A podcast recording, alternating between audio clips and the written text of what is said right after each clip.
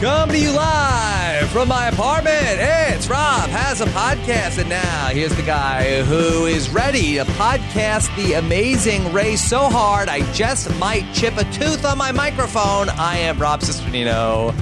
Here, yes, Rob is a podcast. Here we are, ready to talk about a two-hour block of amazing race, but 11 minutes after the episode has ended. That's where we're not, you know, wasting time like these teams, Team Chomp that are uh, dilly dallying and can't even figure out how to open the easel.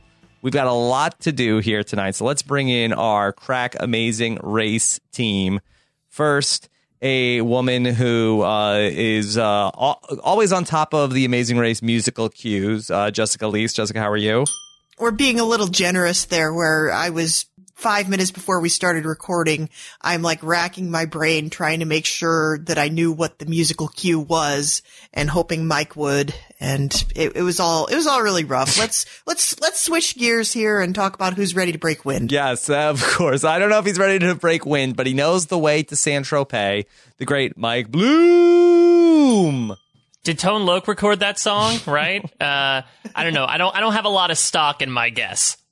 Yes. Okay. You're not invested in it. All right. So listen, I'm I'm all I'm all for this. This was the punniest, most euphemism filled episode of The Amazing Race ever. So I am here for it. I'm all in on season 30. Yeah. So so yeah, much to talk two about. Two hours of dad jokes. Two hours of dad jokes. We had two teams go home. We'll have double exit interviews coming up tomorrow, and of course, we would be remiss to not open up this show and say Mazel Tov to Team Ocean Rescue, Jess. Yeah, I'm I'm super happy for Team Beach Ocean. Uh, it was a very tender moment, interrupted by a commercial break. and then also interrupted by five other teams as well. How lame was that commercial break, Mike? I mean, it was so telegraphed from give me my headphones to close up on the, oh, like, what was the drama there? It's like, oh, is he going to do it? What, I mean, what is this? The Bachelor? We're waiting for the final rose? I mean, it was pretty obvious from the beginning of this episode, from the beginning of the second hour, I could have told you that he was going to propose. Rob, I talked about this story on the preview podcast, but when I was there at the starting line, I, I, spied Lucas and Brittany, and they were all smiles and holding hands. And for some reason, I yelled to them, like, your love is inspiring. and I'd like to think, Rob, that I might have incepted the idea wow. into Lucas's head to finally cross that threshold, you know, to really grab the bull by the ribbon and, uh, and, and propose. Wow, you're like the podcasting Cupid. He definitely didn't have that ring with him until you said that. yeah, that's, well, that's why you know I heard they got on the second flight uh, out of the United States into Iceland, probably because Lucas had to stop at a Zales on the way to the airport to try to get something last minute. Uh, maybe he went to Jared. Who knows? uh, maybe make a stop along the way. But yeah, it was a night where Lucas and Brittany end up having their best leg of the race in the second hour after uh, narrowly avoiding elimination in the first hour. We say goodbye to Cedric and Sean, and really it was more of a, you know, putting them out of their misery at this point, Jess. yeah, that was, it was really not a game designed for them. Yeah, they were so funny. They seem like great guys, but the things had not been going well for a bit for Cedric and Sean. Yeah, the the clock ran out for them. Yeah, their race was much like uh, a petite dinghy that was just taking on too much water at once. Yeah, and again, why they thought it was the best idea to put Cedric in the boat, uh, I don't know we'll talk about that. I mean, that Cedric, after such a harrowing week last week, you would think that they wouldn't want him to exert himself again, but they put him out there. They go home in the first hour. And then, uh, very sad, Mike, that Joey and Tim, Team Chomp, were they in the Bloom Five? Or they were just outside. No, the they were Five? not. The Bloom Five is still alive. Uh, we we nearly lost, you know, Team Well Strung, which I would say after you guys were sort of talking about, you know, how purple Team Well Strung has been. I feel like they got a lot of bump tonight, uh, and not just the bumps on their body signifying all the muscles that they have, uh, to the point where I thought there was a good chance they were going to be going home in this second hour. Yeah, Jess, uh, were you on the fence, or did you think that it was going to be Team Chomp all the way? It really looked like Team Chomp from the moment they decided to do the other puzzle, and then we cut to Team Well Strung saying, we shouldn't touch that puzzle with a 10 foot pole. Mm-hmm. I was like, the writing was on the wall for Team Chomp at that point. All right. Well, we've got a lot to talk through. Two hours of the amazing race. We had our second head to head of the season. So I feel like that let's just go through all this in order so we don't lose anything. That's always the difficulty with doing a two hour episode of any of these shows. And we started off on our way to San Tropez, and uh, we got a lot tonight about. Uh, the first hour was really rough for our firefighters, Jess, uh, Eric and Daniel, to the point where not only did they get lost a bunch of times, they didn't know how to uh, make the car go into reverse, and it was almost like that we were transported into a episode of Mr. Bean to watch Eric and Daniel attempt to make the car do a three point turn. Yeah, I think a particular highlight of this first hour had to be them using their feet to brace themselves against the wall to push the car out of the way. That was gratifying. Uh, yeah, I think my favorite part was when they did that pre-commercial. Again, not as dramatic as what will Lucas want to ask Brittany. Uh, but that's really the pinnacle of, of dramatics. Uh, but you know, when it's like, okay, uh, you know, Team Slam Dunk is lost, Team Ocean Rescue is lost, and you know, Brittany gets the double door convenience store gas station doors of doom to punctuate the commercial break. And I mean, I think they made a Flintstones reference actually. Like one of the twins is pushing himself against a wall to just push this poor car out of reverse. I feel horrible for whatever, like, people or company leased out these cars to these teams because, I mean, you have to imagine that car is just completely wrecked beyond all commission from when those firefighters were done with it. Right, just these are not the salad days of the Ford endorsement deal. They would never have shown a scene like that. I mean, we've seen teams in the past be pretty rough on their rental vehicles. Um, it's definitely the kind of thing you do with your rental vehicle out in the real world.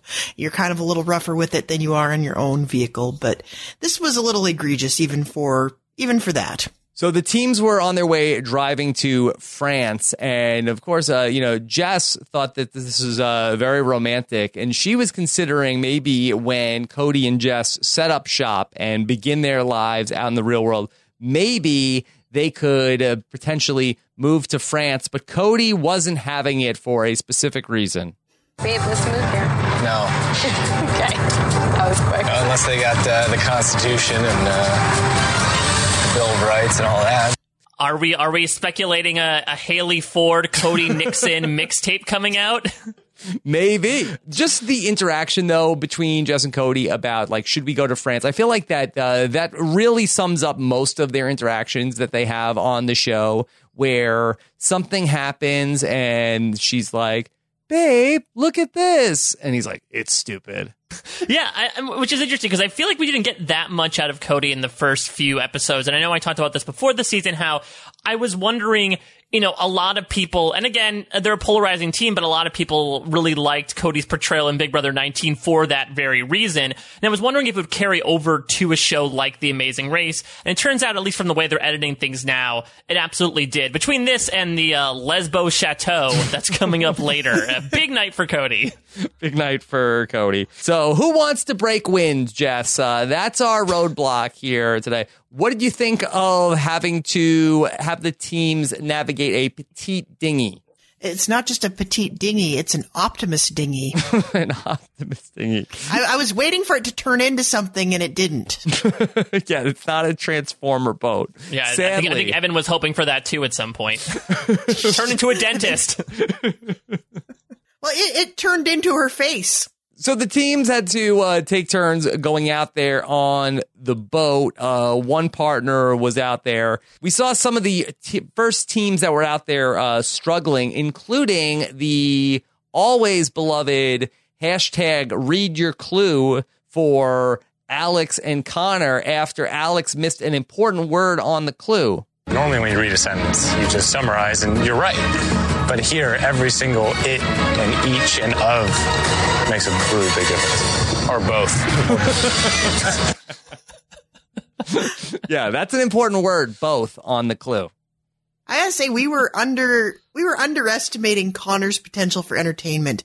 I think the first couple episodes we were just speculating that he was kind of the dead weight of the team. And I think this episode in particular has proven that Connor has a lot to offer. Just do you think that Connor is actually Phil's favorite, or do you think that Phil actually can't stand Connor? It, it's really hard to tell. I feel like at this point, every time Phil sees Connor on the mat, it's like Pavlovian. He has to say something mean to him. Yeah, Uh, that was so that was so funny though because I know that there were you know I'm surprised we didn't get like a lot of pressure from people like Henry or if Jess and Cody had showed up a little earlier but I just love that for some reason you have this beautiful moment on the mat that Phil is calling so much attention to I'm assuming holding up teams to like embellish the moment then to say like hey Connor like look at you you single loser you probably can't attain this This is what he says to Connor on the mat. Connor, just job. take note here when you get married one day. Pay attention, Connor. I, I do think in actuality, I think it's because, as you ta- as Jess just mentioned, I think Connor is so playful that I think Phil sort of hooks into that and decides that, that he wants to play back a little bit. So I think he just has a willing sparring partner at this point. Yeah. They're coming at each other with trebuchets and medieval weapons. yeah, but we don't get to see Connor giving it back. No, no. Not yet. Just wait until the finish line. He's going to take the entire race to come up with something clever to say back at Phil. Yeah, Phil the jerk store called. They're running out of you. They're waiting for you to get married. So we had uh, the early teams uh, in the petite dinghy, but then we had three teams, Mike, who were struggling just to uh, find their way to uh, wherever the boats were. That was Eric and Daniel. That was Lucas and Brittany. And that was, of course, Cedric and Sean. Yeah, uh, I mean, this is another self-driving. Like they even outlined this at the beginning. Uh, I mean, self-driving is a lot of fun for Amazing Race fans, just because it doesn't come down to taxi luck. it really comes down to navigational skills. And while it may help some teams, like uh, Alex and Connor are going to be talking about in the next leg, uh, they they very quickly fell out of it. I mean, I guess this is one of the reasons, again, why the head to head was sort of put in is that it's a bit of like a staggered equalizer where, you know, if, uh, if it wasn't in place, who knows how far behind these three teams would have finished because I, I'm pretty sure once nearly all the teams were through with those dinghies, they were still, you know, trying to, or at least two of them were still trying to figure out how to get to that beach. And as the teams were working on their dinghies, uh, we saw the tension between Lucas and Brittany escalate. Uh, we know that the second hour would be much more of a storybook tale for them, Jess, but their fight was getting a little ugly in the first hour. Yeah, the whole convenience store door closing sobbing so mess was really starting to make me feel like I mean we have not been super high on Team Beach Ocean up to this point. Yeah. Um, but I was feeling like it might be it for them. Jess, what happened to Brittany that a automatic door at the supermarket closed in her face? I don't understand the technology there. I thought that if you are on the mat, it does not close on you. I thought that's like a safety precaution. If you stand in front of it long enough, it doesn't register that you're still there. It's like, uh, you ever watch one of these bloopers from Star Trek, Jess, where the turbo lift doors end up like closing Yes. on somebody? That's what almost happened. Very dangerous. I don't know. I, my my hunch is that there was a convenience store clerk monitoring the door and just was like, "All right, I'm I'm done with this. Like, I don't I don't need these ugly Americans in my gas station." Click. Yeah. Lucas really, uh, he couldn't even with Brittany anymore. God, So annoying. Yeah. You're so annoying. Yeah, I loved Lu- I loved Lucas's Napoleon Dynamite impression. Very timely. Oh, will you marry me? Such a freaking idiot, Brittany. Gosh. Yeah. So uh, eventually they're going to figure everything out. And so uh, maybe because, Jess, they had a five hole task that uh, they we were going to be able to blow through once they got there. Are we really going to term this a five hole though? Like there's no actual swimming involved. Yeah, but they really seem to have the least difficulty with the boat out of any of the teams that did it. I think Christy and Yeah, maybe Christy and Jen. once- maybe Christy and Jen. Once they got the hang of it, Yeah. they were. I was so impressed by that, especially given how much trouble everybody else had. I thought I thought Christy really nailed it. Yeah. Christy. it seemed like she had a tiny like stumble at the beginning and then they aced it. But I feel like that Lucas and Brittany were maybe the only team that they didn't show even like uh, a hiccup along the way, Mike. Yeah, and I mean maybe it was for like the sake of time and just to show oh they they caught up and they were able to pass much like you know uh, we'll see uh, Alex and Connor doing in the next leg. But yeah, I mean Jen and Christy are so interesting because uh, they're starting to almost fall into the, fall into this archetype of like the team that can do no wrong. I mean, it's been five legs. They have yet to finish out of the top three. I don't want to jinx them too much, but outside of that one time they were not able to talk to their cab driver once they uh, landed in Morocco last leg. Is there has there been a time they've really slipped up at all throughout their time on Amazing Race 30 so far? I don't think so. I think they really are starting to position themselves as the team to beat. Yeah. So far, so good for Christy and Jen.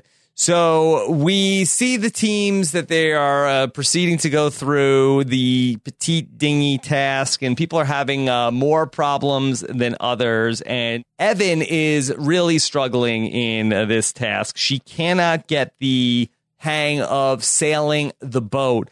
Mike, and we end up with a sort of a scary moment where the sail swings around, hits her in the face, and knocks out a piece of her tooth. Not since JT in Survivor Tocantins have we had a more exciting dental moment on one of these shows. I mean, that's a very low bar to clear, uh, considering the comparison play. But does that mean that you know if Phil was there? hey, there? Evan, I found your tooth. Don't eat it. Don't need it. Yeah, exactly. If, if this if this was a head to head, do you think Phil would have kept the tooth and presented it to her if they made it to the finish line? Mm-hmm. Yeah, at the finale, and uh, a great shout out to JT on Stephen Fishbach's birthday. That that was the one thing he told me he wanted. He said, "Just make sure." so Stephen, I'll get you anything. What is it? He said, "Just make sure you incorporate JT into all your conversations today." I said, "No problem, can do." Well, I, I I, I would say that you know I think Evan she had a little bit of a stumble here, but I guess her her morale got lifted. Not only did she you know get her tooth fixed, but apparently she also got a septum piercing between the two legs, as, as we might see from these post leg confessionals. Jess, I didn't notice that before tonight. Did she just put that in? Well, I think she probably has. Um, my understanding, uh, I went to college with a lot of people that had extensive and interesting facial piercings, and my sense is that if you have that septum piercing, you can get a piece that's just like a spacer that goes in there that you can't really see. And if you're a nationally competitive debater, I'm going to guess that um, large nose rings are not generally something that gets you a lot of points. So she probably had her invisible filler in on the days before this particular leg, and then she decided to punk it up and put her actual piercing in. I guess that's my theory on that. I don't think she got to go to the to the very famous Saint Tropez combination dentist and um, piercing Body parlor. piercing. Yeah. Mike, do, was this a coincidence or was she inspired by the bullfighting task of she wanted to recreate the look that so many of the bulls that you see in the arena have? I mean, you would say that, but her post leg confessionals, even from the fourth leg before the Bulls happened, she has that in. So maybe she had a little bit of like uh, some foresight, or or maybe as one of their tasks during the pit stop, we don't know how long it was. Maybe they got to go see a French bullfight, and they she said, "All right, you know what? I'm going to be the bull this time around." Jess, is it possible that the pole knocking her into the face gave her a sense of clairvoyance into what was to come in the next leg? I feel like we would have gotten a little bit more of that in the episode Mm-hmm. because it seems like a narrative thread they wouldn't want to drop. yeah. you would think That's so Evan. I love it. All right, let's talk about uh, Cedric in the boat, Mike. Uh, how much did you enjoy watching uh, Giant Cedric in a, a petite dinghy? Oh, It's like the Amazing Race version of Fat Guy in a Little Coat. I absolutely loved it from a visual perspective. Yeah, nobody thought this was going to go well. Even Cedric's partner Sean was having uh, very little confidence that this was going to work out. Uh, Sean is back on the sidelines, and I believe he's talking to Brittany at this point about whether or not that they're going to be able to do this. Uh, Brittany has some advice that maybe Sean just needs to believe in Cedric. I've seen big guys like that do it though. Too heavy. Um, he's got to do it. He can do it. Oh, okay. He can't. no, he won't do it.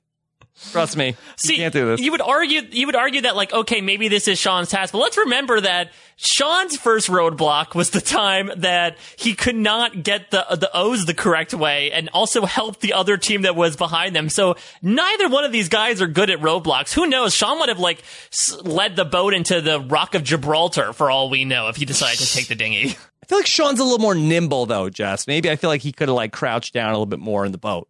Well, he's had like three fewer heart attacks, so there's that. That too.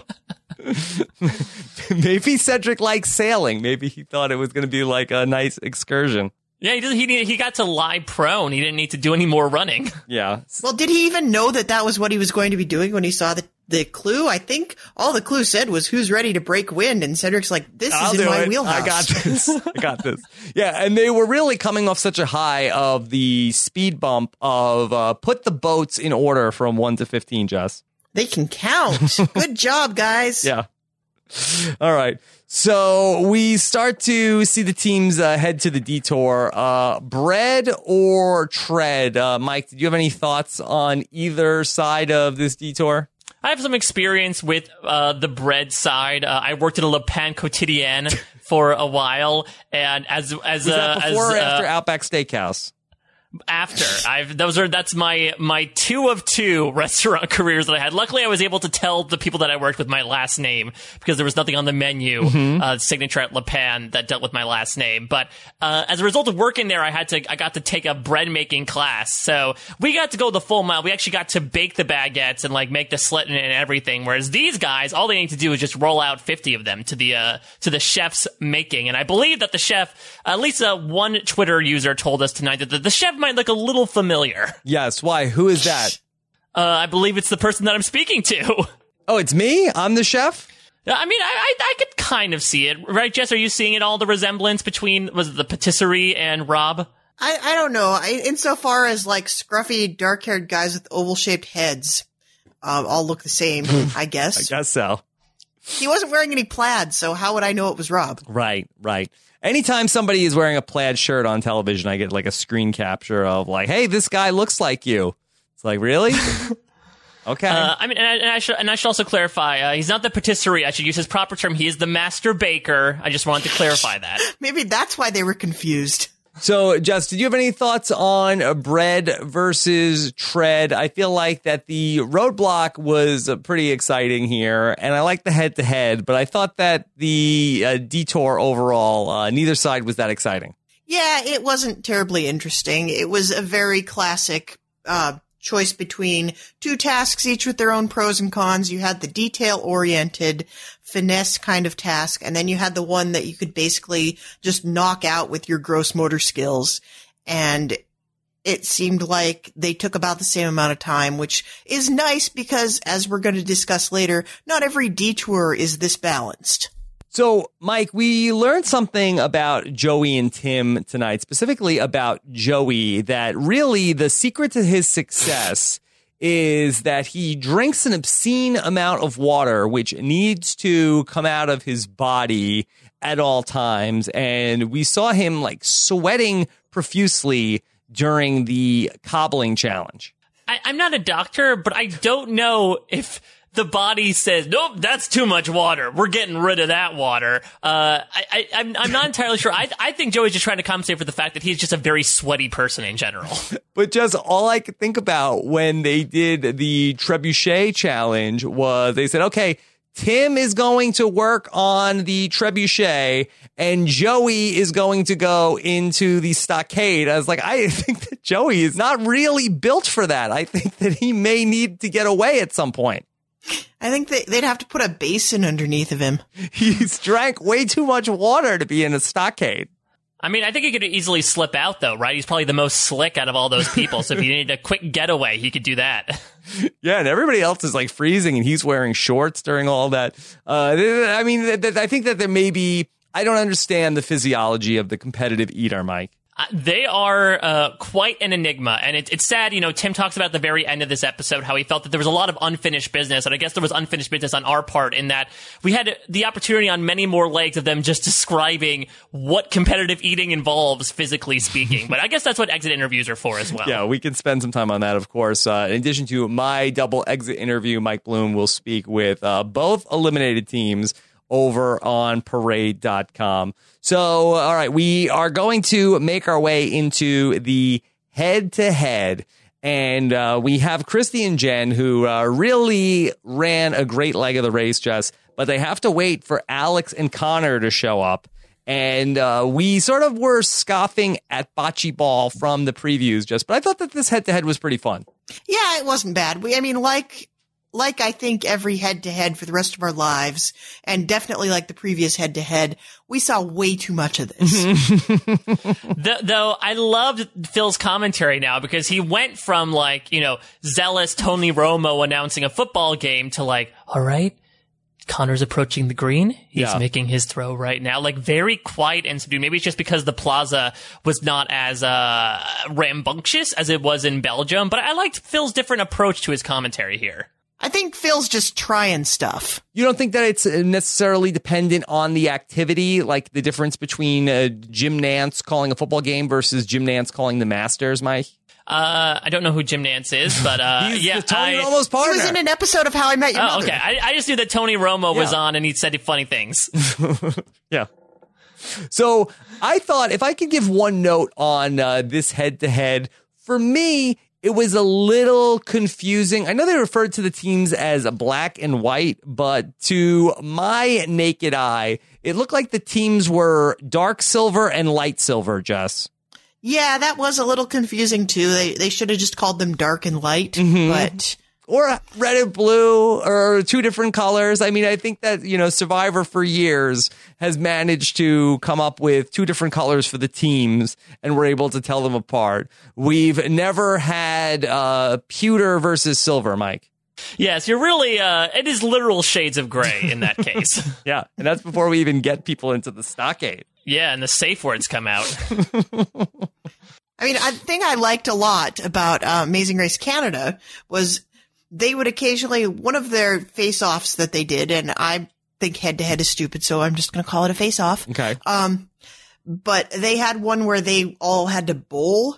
And everybody got bowling shirts, and each team had like a color coordinated bowling shirt ensemble. And I really think that they missed an opportunity to give everybody their own petanque set with their own like team color. How do you pronounce the game, Jess? Batank? Yeah, petanque. It's it. I, I'm not. I don't have a French speaker, Yes. but petanque. So a triumphant first hour for Alex and Connor. Uh, this is their uh, first first place finish, right, Mike? Yep, uh, they have, you know, finished. They've they've been pretty good again, except for the next leg. You know, they they haven't finished below the top five, but they finished second the leg bef- before, and now they finally claim this first place victory and twice the amount of money than Jess and Cody got during the first head to head in Belgium. They get five k each now.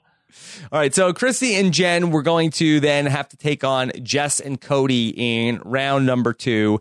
And uh, Jess has a, a fantastic shot where she ends up really just like uh, right next to the rubber ball, and they move into second place. And it's looking like, oh no, Jessica, it's a Henry and Evan situation all over again. Here's Christy and Jen in a free fall. I was not worried about Christy and Jen at this point because I looked at the rest of the playing field and I thought, yeah, there's no way they're to free fall. And then they just ultimately ended up like they showed like one second of the next match. I, I feel like that unless something amazing happens, if the team that is supposed to win, like the team, the higher ranked team wins, I feel like they don't show us very much from these head to heads. Only when a team that is in a lower initial placement comes in and upsets a team, Mike. Yeah, I mean that's the Cinderella story, right? They really want to go for those high ratings over the course of the the head to head matches. But I totally agree with Jess. Once the thought of Joey Chestnut and his sweaty mitts getting all over those balls came into mind, I knew that Christy and Jen would be good for at least this leg. Yeah. All right. So uh, we then see a bunch more head to head battles. Uh, we see Tim and Joey then go on to beat Trevor and Chris. Uh, they are ending up in fourth place. Uh, I guess just the high point of the race for Tim and Joey in the first hour. Yeah, that was, that was a pretty, that was pretty great, um, showing from them. And I was not expecting them to beat Well Strung, who on paper seemed like the more capable team. Mm-hmm. So yeah, this first half was, it was, it went okay for them. Yeah. Like it went down easy. Well, actually, you would think that maybe they were going to be okay with, at it, but was it Trevor who was really terrible at it, Mike? Yeah, and they said he was the Jackie of all trades, so I'm not sure what happened. Yeah, yeah. The, uh, can I play that clip about the uh, Jackie of all trades? Because I'm uh, a little confused. Jackie of all trades. They're saying gay. He's gay. Yes, I was obsessed with Martha Stewart. Mike, what is that? Like a Borat voice that they're doing there? That uh, my wife.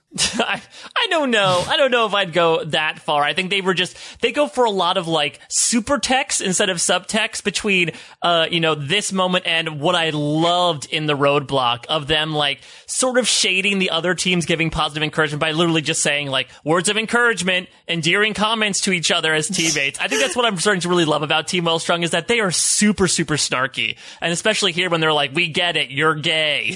well, who were they saying that to? The I don't uh, The audience? each other slash the audience. Were we saying that? I I wasn't saying it. I wasn't saying that. We've done four podcasts. We never said that. Also, I don't know that um, I don't know that three straight people are gonna do a great job parsing all of their lingo. Well, uh, Team Well Strung, they ultimately end up beating Team Ocean Rescue in head to head number five. So that sends uh, Ocean Rescue to then uh, take on Henry and Evan. And luckily, Henry and Evan are able to win on their first head to head. Mike, I do think that Henry and Evan might have gone into a tailspin had they lost a head to head here. Yeah, uh, their their game would have come up a little toothless by the end of it in more ways than one. Uh, I, I mean, they definitely were talking about some PTSD considering how far they fell. But I, that is another thing that I enjoyed, at least about this iteration of the head to head, is I feel like with the exception of Henry and Evan, it pretty much felt like, as you were saying, with the the Freets race, like if a team lost, they're going to beat the next team uh, that came around the next time. But there was some shuffling around a little bit, like what happens with Ocean Rescue here. I still am not a fan of putting it right at the end of the leg, personally speaking. But this one, at least, maybe it's because it was less of a physically arduous task, but it at least equalized things a bit where there was a bit more jumping around in terms of placements than the previous iteration. All right, so just then, Ocean Rescue would take on Eric and Daniel, and they who they've really benefited from the head to head Eric and Daniel because I think that what they would have been last uh, the last time that they did the head to head, right? Yeah, I think I think so. I I think that's definitely fair to say. They have. I I wouldn't say they've been saved a second time, but they were definitely saved that first time. Yes. And I think I think Brittany in particular was thrown off her game because she witnessed how badly Henry and Evan blew the first head to head and then to immediately get beaten by Henry and Evan on the second head to head. I think that might have been the thing that had Brittany so shook. Right. Um, I think maybe it was more that door that closed in her face, and then maybe she was already just uh, shook from that. But uh, who knows? Who's to say? It was a rough leg for Brittany. It was a rough leg. Things were darkest before the dawn for Lucas and Brittany in this two hour episode tonight. So finally, we then see in the climactic battle, Mike, Team Beach Ocean versus Team NBA. And, uh, you know, this was not a basketball game. No, uh, even though Phil t- t- tried to say that Cedric was shooting from the free throw line, Mhm. which again, I'm not the basketball expert, but I'm pretty sure the distance is not equal. No, not the equal distance. And I don't think you get any warm ups, Jess. I, I don't think you do either. I think Phil must spend a lot of those off hours when they're on the plane and stuff. He's got this book of like NBA terms and he flips through and he's like, okay, what can I, what can I fit in here? Like, how can I phrase this? What can I set up for the next time Cedric and Sean show up on the mat? What am I going to say here? And I think he might be a little relieved that he doesn't have to do that anymore. He doesn't have to come up with any more basketball puns because Cedric and Sean are gone. Jess, uh, eulogy for Cedric and Sean? Um, they seemed like great guys that were having a lot of fun, but I think, and Cedric said this himself, I think they grossly underestimated what they were going to need to have in terms of skill set and energy level in order to really succeed on the race. Um, and it surprises me coming from professional athletes that they wouldn't know that they need to put it all out there, but they really seemed to be very underprepared. Mike, Cedric seemed to say a couple times that he was a, a huge super fan of the show and uh, had said that he had watched 29 seasons of Amazing Race. Yeah, that was a little surprising to me. I guess because we were sort of taking this as sort of a pseudo quote unquote celebrity season a bit, we were saying, oh, these people haven't really seen The Amazing Race, but he's going to talk about it. Connor talks about watching it since he was a kid. So maybe The Amazing Race is, is part of uh, inherently more households than we initially realized. Yeah. Jess, I'm actually surprised that Joey and Tim haven't talked more about the, what they've seen. You would think that they would be able to binge uh, a huge amount of The Amazing Race in a very short amount of time. Yeah, well, it, it's hard to choke down large amounts of anything in a short period of time. Um, I and I think of everybody there, I think I think Joey and Tim had only had a taste of this. Yeah. Mike, I feel like that that is a good spot for you. Have you thought about getting into uh, competitive season binging? Ooh, that's a. g- I mean, I'm actually not really a binger by sport, but you know what? I'll I'll try to stretch. Uh, I guess you know, competitive or stretch their stomach. I don't know what competitive season watchers would stretch their eyeballs. Maybe try to try to make sure I blink less. Uh, but I mean, if, if it's a trade off though, I don't want to be sweating like a hog. Uh, much like I'm assuming any competitive something would be doing, a la Joey Chestnut. Okay. All right. So uh, let's move into our second hour of the amazing race tonight. And uh, the teams had to drive uh, somewhere else through the night. I'll let Cody tell us where the teams were headed. So we're heading on to the Lesbo Chateau. You just called it a Lesbo chateau. I don't know if that's how you say it. It's like Lesbo or Le- Lesbox. Nope. I don't think so. I don't think I don't think that's what it's I think Les Box might be worse than le- after saying Lesbo. I don't think that's right. I don't think that you have that right, Cody. I don't think so. Uh, Johnny D. Silvera had a uh, great tweet about this. He ended up tweeting to us, Jessica, what's a hymen? Cody, hold my beer, dot, dot, dot. So, They're really made for each other. yeah. Yes. So, Jess, I'm actually surprised by this because Cody uh, traditionally has always been uh, very conscious of being uh, respectful to all people and being politically correct. Yeah, I know. I he's such a he's such a force for progressive goodness in the world. Yeah. Um, that I I was surprised, Surprised that he would make a just- mistake like that, Mike. Yeah, just bust something out insensitively. I don't know. To be fair, the pronunciation of this place is not in the Constitution, so I can't fault them too much. So the teams are headed out. They drive through the night, and they have to go somewhere where it does not open until eight thirty. People are sleeping on the street, and then Jess, we are basically on the set of some battle from Game of Thrones. Yeah, or it actually looked less like a battle from Game of Thrones and like more like a battle from one of those like basic cable knockoffs of Game of Thrones that all lasted Knightfall. one season. Yeah. Or like the B roll from an episode of Vikings where you don't use those extras, but you get footage of them just in case. Yeah. It was, everybody was way too clean. Mike, how impressed were you though with the special effects budget that was poured into this episode to make those exploding cannonballs? Uh, Mike, uh, were those Ben bombs that were uh, shot off in this episode? Considering the smoke that was coming off of them, I certainly hope not. Uh, but I mean, not since Punkin Chunkin have I seen such a great use of a trebuchet on a TV show. Yeah, Jess, were you hoping that they were going to have to launch something and then we might have some sort of a watermelon incident? Yeah. I mean, that's always the hope. if you're going to be building a thing to throw things, you got to be able to throw the thing. Yeah.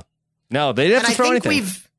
I think we've seen like I I believe we've had challenges like that in the past where they've had a catapult or a trebuchet and they've had to try to hit the target and it turns out to be incredibly difficult. So, all right, the teams had to pick one team member that was going to build the trebuchet and one team member that had to go into the stockades. Mike, I love that they put somebody in the stockade.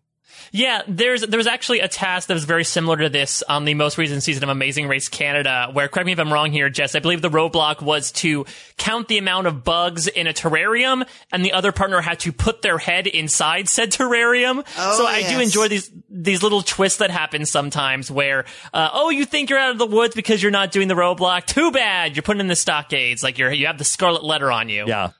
I love that, Jess. Yeah, I thought it was a great it was a great visual gag and I think everybody got a lot of mileage out of it and I was I was impressed at how many people made the exact same pun about taking stock. Mm-hmm. Yeah. And even even Evan made this pun, and it was so quick that you didn't notice it. And I could tell that she was like, "I'm gonna get a funny line in," and then like five other people made the exact same joke, and it was happened so quickly that you never got a chance to appreciate that they said something funny. The teams had to put this thing together, and uh, a couple of the teams were uh, really struggling uh, with this. You know, uh, for the most part, we saw Team Ocean Rescue uh, really blow through it, and then followed by uh, Cody and Jess, Christy and Jen, Eric and Daniel, and Henry and Evan. they were through with team number five, but it was Alex and Connor Trevor and Chris and Joey and Tim that had the uh, most difficulty. Mike, did any of those mistakes that were made by those three teams, Mike, uh, which was the more egregious to you?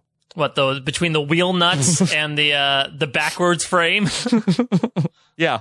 I don't know. I guess, uh, I mean, considering how much Connor works around cars and, uh, and around wheels, I guess the wheel nuts is a little bit of a five hole there, I'm assuming. I can only imagine if Phil was on the course, what he would have to say about that. Yeah. You always want to make sure that you have your wheel nuts on straight, Connor. It was like Connor felt like he had had a really great leg. Mm-hmm. And then all of a sudden he's like, wait, I'm not going to be the useless one anymore. What if Phil doesn't say something really scorchingly mean to me on the mat? Yeah. That would be very depressing for Connor that this is his moment in the spotlight and he needs that attention from Phil. If he can't get positive attention, he's fine with the negative attention. He'll take what he can get. So once teams got through with building their trebuchet, Jess, they had to go find a man who was drinking red wine in the cafe. Uh, that had to be hard to find because, you know, people are not known for drinking red wine in cafes in France. Mm-hmm. Yeah. I like T- Team Ocean Rescue where they had to they decided to ask the man if he was enjoying his wine, and I'm assuming it's because they probably went up to so many other denizens of that restaurant and asked them like, "Okay, do you have the clue? Do you have the clue?" And these poor people getting their afternoons interrupted or asked by if they're enjoying their wine by people who do not look like the wait staff of this lovely cafe. The teams were needed to head down to uh, one side of the detour, which a lot of the teams seem to struggle to find. They had to either go to find the three colored flags at the bullfighting pit or to go off to work on this painting puzzle, which actually seemed like it was pretty easy to actually do it if you could just figure out how to get the easel open, Mike. Well, I mean, it's sort of like, and Jess I think alluded this to on, on Twitter. The like, they did this on Amazing Race 28, I think. Uh, the the like the box that can only open one way, and so it's just a matter of once you figure out what the order is, and it's a little bit of trial and error. It seems from what Team Chomp had to do. Again, as you said, once you figure out that the easel has a clasp, uh, you'd be able to get it open and not have this Van Gogh stand in muse in French about how stupid you are. Yeah. So, Jess did you think that that was an easier task than finding the flags? Um, I think it was probably easier on its face. It looked like this was a lot harder to get to. Mm. Maybe it was just that nobody else tried to get to it. I think in a lot of cases when you have a detour where everybody goes to one thing and one team attempts the other one and it goes very badly for them. I think a lot of times it's not down to how hard the task was, but maybe how easy the other task was to get to. Yeah. So I suspect that part of this was Joey and Tim getting lost and then part of it was them just totally effing up on the puzzle and not realizing that they had to pull the top up to get the thing open.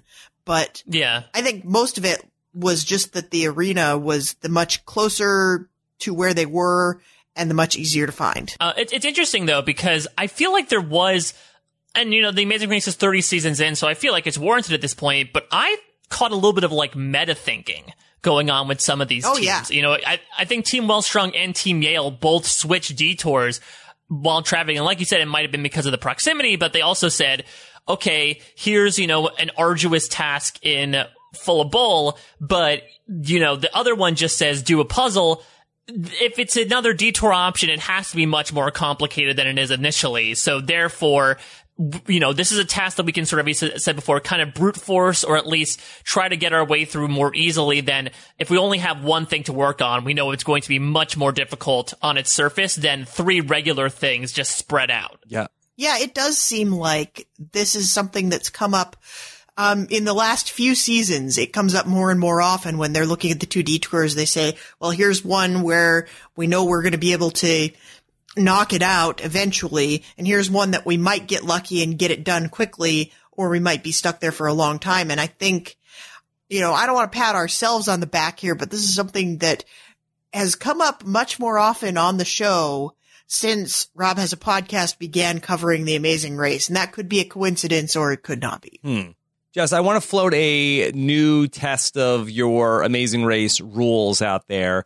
So, if there is a task where you have to find a number of items, do you think that there are sort of a set number of red flags, white flags, and blue flags? And do you feel like a team that is sort of bringing up the rear, they are better off to go to the other task, assuming that they know how it's going to work because there are going to be less flags for them to find. Like it's going to be more difficult for the teams at the end to find the Easter egg that is hidden at a place like this? Well, it depends, Rob, because one thing I wasn't sure about, it looked to me like there were multiple ribbons in each little bull bag. Mm-hmm. Um, it didn't seem to me that it was one of those situations where there were lots of things hidden and you had to find the things. Um, like I'm thinking specifically of the season 28 when they were in the mud pit having to find the gems. Yeah. Or there was a similar task on Amazing Race Canada this past season where you had a finite number of things to find. And so the chance that you would find the thing went down the more people had been to the task. And I think if that's the case, then yes, you do want to go to the other task if it's going to be much harder for you to find the thing. But it looked to me like the, each bowl that had a ribbon was designated a red ribbon, white ribbon, or blue ribbon. There were lots of ribbons in the pouch because they had the explicit instruction that they could only take one ribbon out of the pouch. Okay. So we had a couple of teams get over to the bullfighting arena early. It seemed like there were a couple other teams that were struggling. Jess, there was a mention of you have to park in the marked parking space. I thought for sure a team was going to park someplace else and get a penalty. Yeah, I think that's more, that's less of a, you're going to get a penalty if you don't do this exactly the way we say. And it's more of a, this is where the task is. And they put the little flags up every time there's a task somewhere. I think park in the marked parking lot is just, they're reserving the parking space so that you don't have like some French guy putting his Citroen in the parking spot where you were supposed to park and then you have to park eight blocks away. Yeah. Well, I do think that the ring girls were uh, had a problem with that a couple of weeks ago. Yeah, they they Missed out of- definitely. um, they missed out on the ultimate ring of, a, of an arena to run around in. Yeah, or the ring that uh, Team uh, Beach Ocean has. Yeah, if only Lucas could have coordinated an entire thing where the ring girls could have done an entire routine on the mat and then he proposed to her. Yeah. Let me ask you guys. This is a question from uh, Toby Lopez on Twitter. Did anybody else notice Cody limping in the bull ring? I noticed that myself. Jess, did you catch that? Does Cody have some sort of an injury that he's working through? Yeah, I couldn't tell if that was an injury or if he just had like a leg cramp or what. It was, or maybe that's just the way he runs. I don't, I don't know. Hmm. Okay. So, Well, and, and I mean, I, I feel like it's one of those things where if the Amazing Race doesn't highlight it, it's kind of not a big deal. I feel like Amazing Race contestants always get injuries, but unless they're a, like a, a big part of why they do well or don't do well, they're not, if they're not really talked about on the show, uh, we might not need to pay them any mind. But I think it's an interesting detail to point out. okay. Well, Mike, they, they say they have injuries. I don't know how many racers I've talked to in my life that, uh, come out of the race saying, Oh yeah, I was running on two broken legs. I blew out and- my ACL at the starting gate. Yeah, and it's like unless you're Dave O'Leary and you had to quit the race to go have surgery, I I think you got to take a lot of that with a whole salt lick.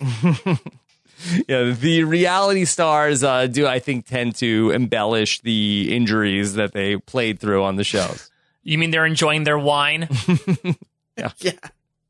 All right. Uh, anything from the bullfighting, flag finding, or can we move on to the proposal of Team Beach Ocean?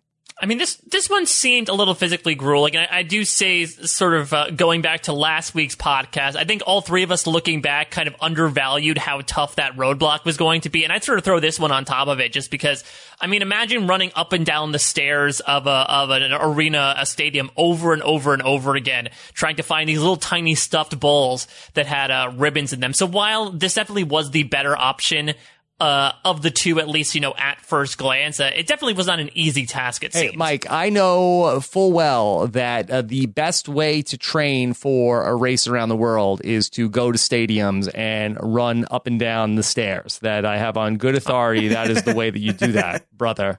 And then you, and then you immediately go, uh, then you go sailing, right? And then you Yes. you get hit in the face, You and then go- you wake up in a get in bunker. a petite dinghy. Yeah, Not Petty's petite dinghy. that's how this all works.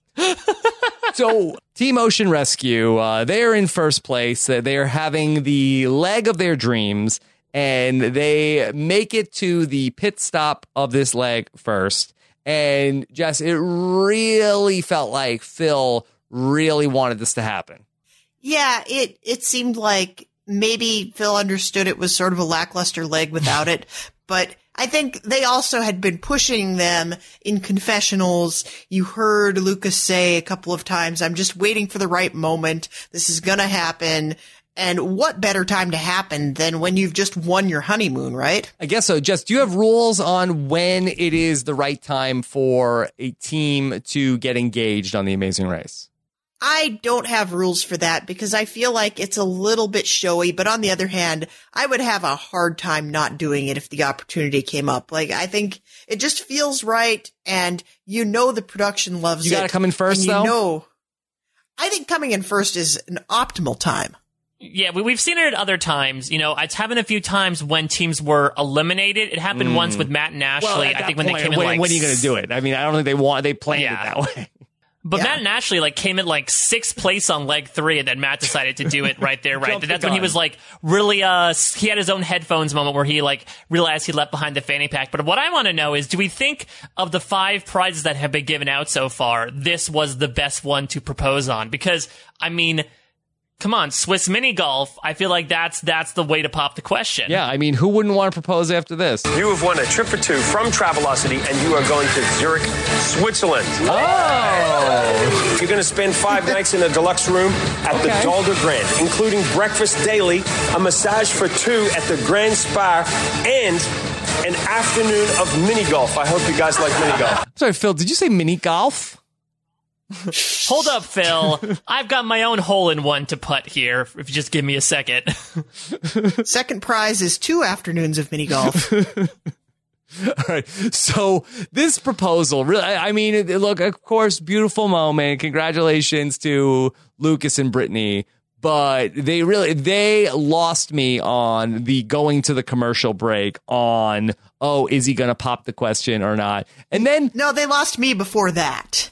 They lost me on the meaningful close up of, the Lucas's pocket. pocket Yeah. with his hand in his pocket. He's like, I've got something for you. I'm like, okay, you got to cut to commercial on that. Yeah. Well, then how awkward was it when the other team started showing up where, you know, it looks like, okay, they're alone on the mat with Phil. He's going to say it. And like, oh, wait, hold on. Christy and Jen are here. Christy and Jen, get in here. Get in here. We're about to hear Lucas is going to say something now. So, all right, let's get in here. Let's check you guys in. And then we're like midway through the propo- proposal. And then it's like, oh, wait, hold on. We got another team. Eric and Daniel are here. Hold on, get in here, guys. All right, you're gonna want to hear this. You're gonna to like gather around. Guys. was like a buzzkill every time one of these other teams showed up. My, my favorite part though was not that part, but the aftermath where after she says yes, it seemed like Phil like held them hostage and made them stay on the mat. And it's like, okay, Henry and Evan, Henry your team and Evan, number get four. in here. You gotta see this. You gotta see this. Come You're here. by the like your team number four, but he's I think he literally said, but more, more importantly, importantly, more importantly, check this out. Check out this rock that uh, Lucas just gave Brittany. Oh, oh, he, wait, here's Connor and Alex. Get it, guys, guys, guys. You, you won't believe Guys, this. you got to see this because Connor, you're going to die alone. Yeah. Connor, no one could ever love you. Uh, isn't that right, Connor? Sleeping on a couch like a total loser? Con- Connor, Vincent Van Gogh cut off his ear to impress his girlfriend. I feel like you're down that path, buddy, if you don't get a ring anytime soon. Connor, take note. Take note on all this. And only, if only, Jess and Cody could have gotten to the mat and uh, have been in there on that moment. I, I feel like that Jess would have uh, not been impressed. And Cody would have responded just the way he did to this sixth place. and Cody, go, Cody, what do you think of this? okay. Stupid. Or I, I think they might have tried to engineer like something to steal the spotlight away. Yeah. Guys, Cody has Cody's leg is hurt. No, or no, or Brenny would have said, "Oh no, Jessica stole my ring. She said she'd hold on to it, and she left it behind." okay. Uh, so we then had everything set up for a race to the finish. Uh, who was going to get there first? Were Joey and Tim going to figure out the painting, or were Trevor and Chris going to get their flags and get to the finish line? Jess were you doubting that it was going to be Joey and Tim coming in last place? I mean, the show did its best to try to inject some suspense into this, but I was really not feeling it. It seemed to me like the writing was on the wall once Joey and Tim were the only people that got to the puzzle and kept effing up on the puzzle repeatedly. It really didn't feel close at all. No, not too close. Uh, so ultimately, Trevor and Chris are going to check in. Joey and Tim get to the mat, and uh, this was, you know, uh, Phil put it. You know, it's a tough pill to swallow. No, too soon. Ah, no, it's all right. It's Yeah. all right. Mike, is this the first time Phil has ever given us a too soon? I, I, what I loved about this moment though was that you get get this sort of emotional music, as I mentioned before. They're pretty depressed about it all. Whereas I feel like Cedric and Sean might have been a little more resigned to things. Maybe they realized, as Jess said, that this race wasn't really for them. They they did legitimately feel like they had more to do. It's a pretty somber moment. And then when Phil comes in with this stuff, like the derpy, you know, Carmen esque music comes on, like oh, like a it's like a, a sitcom ending of oh, everything's gonna be good, fine for Team Chomp at the end. Yeah, Jess was the amazing race for Team Chomp. Did they bite off more than they could chew? Yeah, it seemed like it was a little bit too much for them to digest. Um, although I, I really, I'm a little disappointed in Phil because he spent all that time coming up with all those great basketball terms. And then when it came down to being able to deliver a really scathing pun in the final moments for Joey and Tim, he had a bitter pill to swallow. That was it. That was the best he could do. I mean, I bet, I bet right now Mike Bloom could come up with 10 things that are better than that. All right, go. Uh, uh, uh, your race was a mouthful. I don't know. That doesn't work. Uh, I bet you're, uh, feeling really salty about that in reference to Joey's sweat. Uh, let's see. Um, uh, For the record, something so far, neither of these things were better than what Phil said. I, We're but I'm put to the challenge. I can't. This is a, this is a five hole task for me, and I'm, I'm ruining it. But I also I also like in this moment how uh, they sort of excuse Phil for like no, it's it's okay. Yeah, That's fine. I guess I guess Uh, we Don't weren't cry, wieners. Phil. He said, "Yeah." All right. Sad news for Joey Chestnut and uh, Tim. Does Joey Chestnut have a Twitter following? I would imagine that most celebrities do. Yeah. Okay. So uh, Joey Chestnut. I think this is an interesting game. Uh, let's let's play. How He's many? not even, he doesn't even, not even verified. What the hell? well, hold on. I All right, Mike Bloom. How many Twitter followers does world champion competitive eater Joey Chestnut have? okay. Got to figure He's- probably a big fan base, competitive eater. hmm It's got. I mean, it's got to be at least. Uh, I want to say at least ten Mm-hmm. maybe even twenty thousand. You know what? Uh, seventy-two is his lucky number, right? He had seventy-two hot dogs this past year. I'll just highball it and say seventy-two thousand. Seventy-two thousand, and uh, you uh, way highballed that, Mike. Oh boy! Much like their chances in the competition, I very much overestimated his Twenty-three Twitter presence. thousand two hundred for Joey Chestnut. And it appears that they I had mean, a that's a viewing party at a Hooters. Oh, okay, that makes sense. Uh, Oh god, they probably ate them out of the kitchen. Yes. Uh, 17 followers uh, uh, that I share with uh, Joey Chestnut, according to uh, Twitter.com. One of them is a former Big Brother cast member, Mike Bloom. For $10, can you name that Big Brother contestant? Can you name? Can you give me a hint and give me the season? Mm, I think I might uh, give it away. Uh, okay. Uh, this is, you're down to $2 now. I will tell you the season is Okay. Big Brother 13. Oh boy, uh, is, is it Big Jeff? No, no, it is not. I'm sorry to say. Sorry. Uh, it is not former Amazing Race contestant uh, Big Jeff. It was uh, Adam Poch. Oh god, he loves those hot dog eating contests. The wing eating contest. Maybe he was there at Hooters. I love Joey Chestnut. Okay. All right.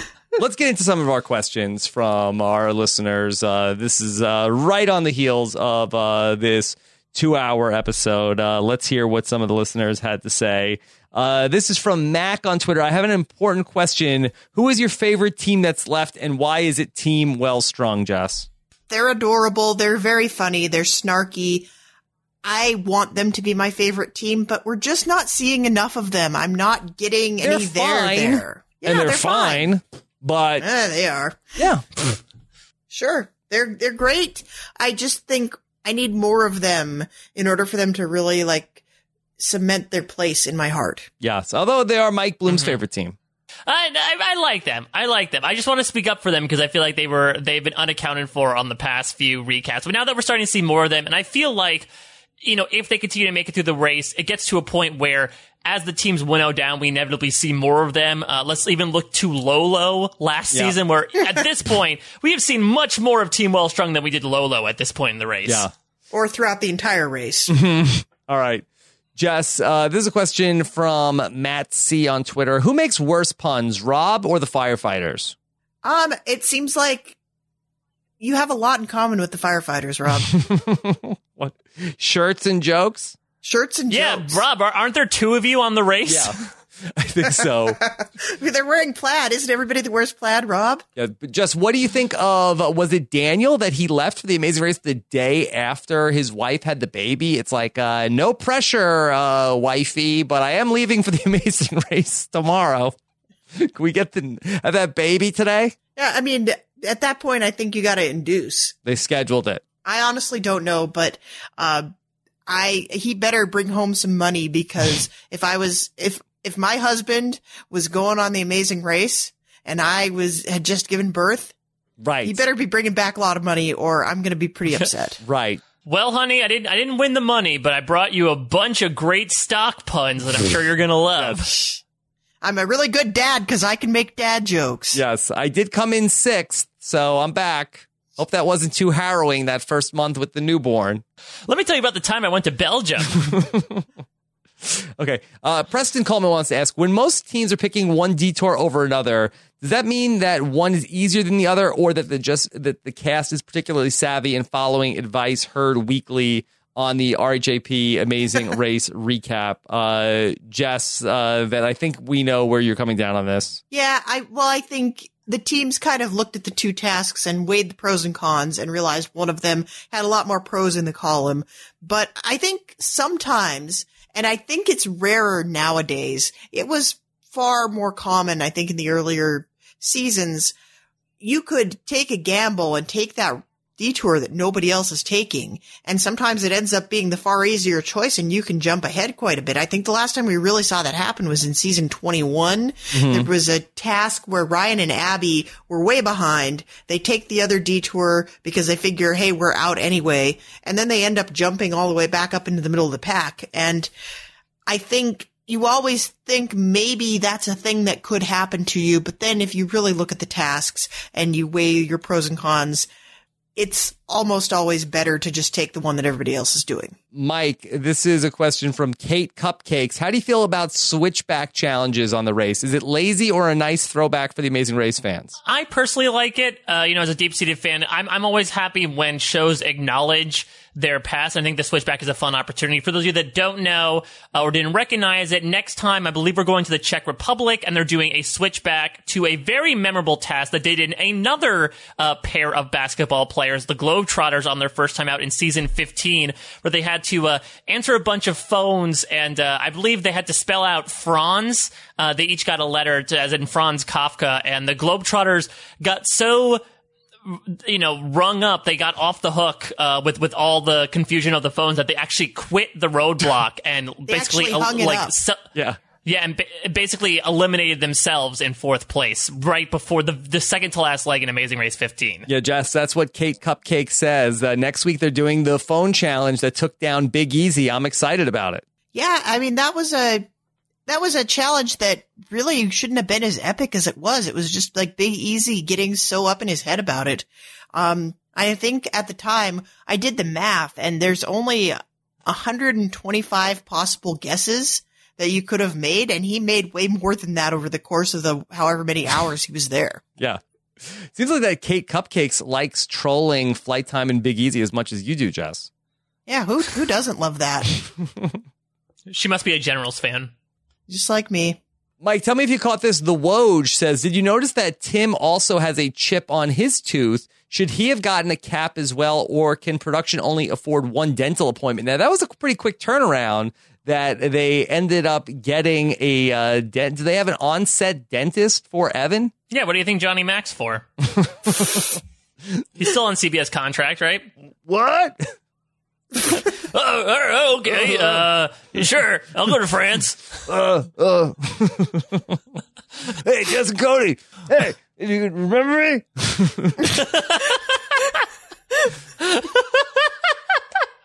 I know, right? No, I just I know I need to see Johnny Mac on Hey, season thirty-one. babe, Johnny Mac. Babe, babe.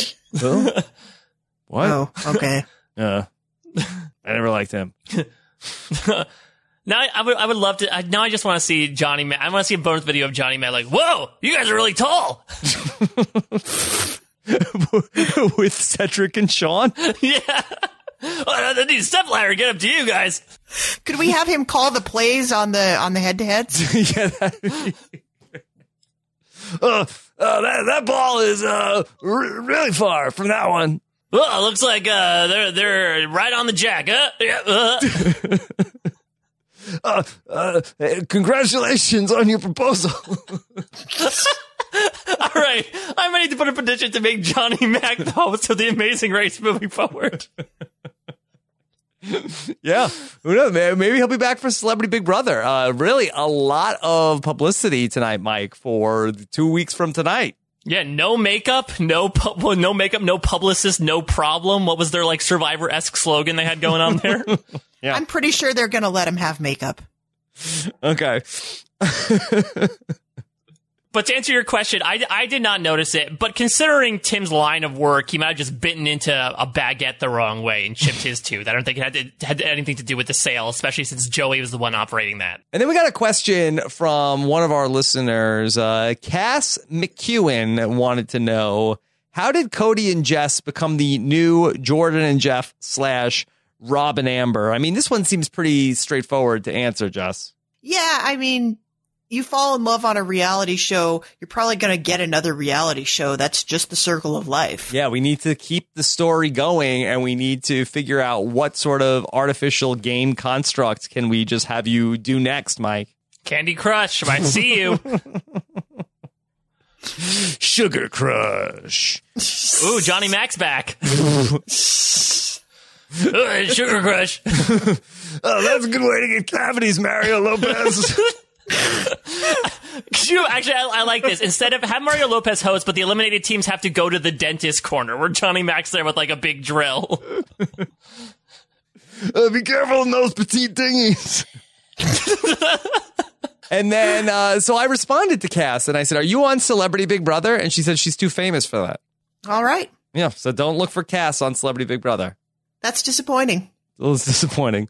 All right. So, uh, lots of fun tonight in terms of our two hour amazing race. Uh, Jess, are we at the halfway point now of the amazing race or are we just shy for the halfway point of amazing race 30? We're just shy. Uh, we got 12 legs and we have just wrapped leg five. So we got seven to go. So just to talk this through, so is our ongoing schedule. We're back for a one hour episode next week at from 8 to mm-hmm. 9 And then we are going to have three two hour episodes in a row in February. Do, do I have that right, Jess?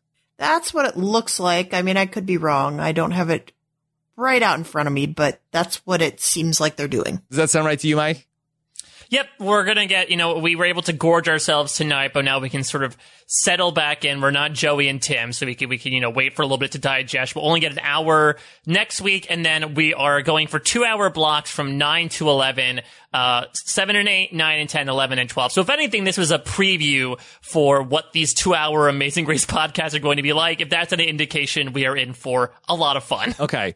And then just a programming note. So we will be back again next Wednesday night to do our recap. You'll have that on Thursday morning. And then once we get to the two hour blocks in February, we're going to have Celebrity Big Brother coverage going on. It's getting late by 11 o'clock Eastern to uh, recap these episodes on Wednesday night. We will get to those recaps and our exit interviews for you guys on Thursdays coming up in February. So uh, just a uh, scheduling notice on that. Of course, uh, Amazing Race exit interviews are on the way. I will speak in the morning to both Cedric and Sean, and then I will also speak with Joey and Tim. That's going to be the bread in a uh, Dr. Mike sandwich that I am having uh, in the morning and be up very early podcasting with uh, Dr. Mike. I will do half of my interview with Dr. Mike, then take a call from Cedric and Sean, and then uh, short break, then Joey and Tim,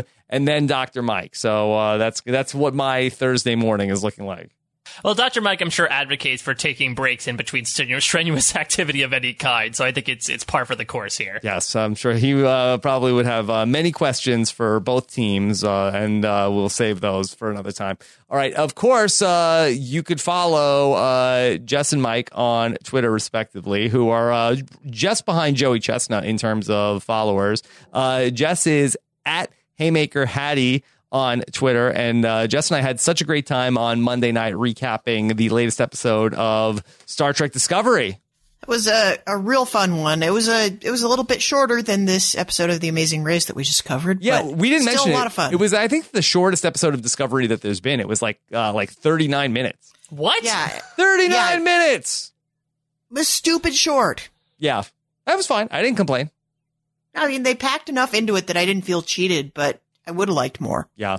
Okay. Of course, Mike Bloom is uh, a competitive uh, podcaster in terms of the amount of shows that he's doing. Uh, Mike, what do you have going on this week? Yeah, I guess maybe if I'm a, if I'm a, a binge podcaster, maybe I should be like I don't know, stretching my vocal cords or something. Uh, I, I didn't talk about this last week, but uh, the Dom and Colin podcast have been doing like a Big Brother Seven retrospective.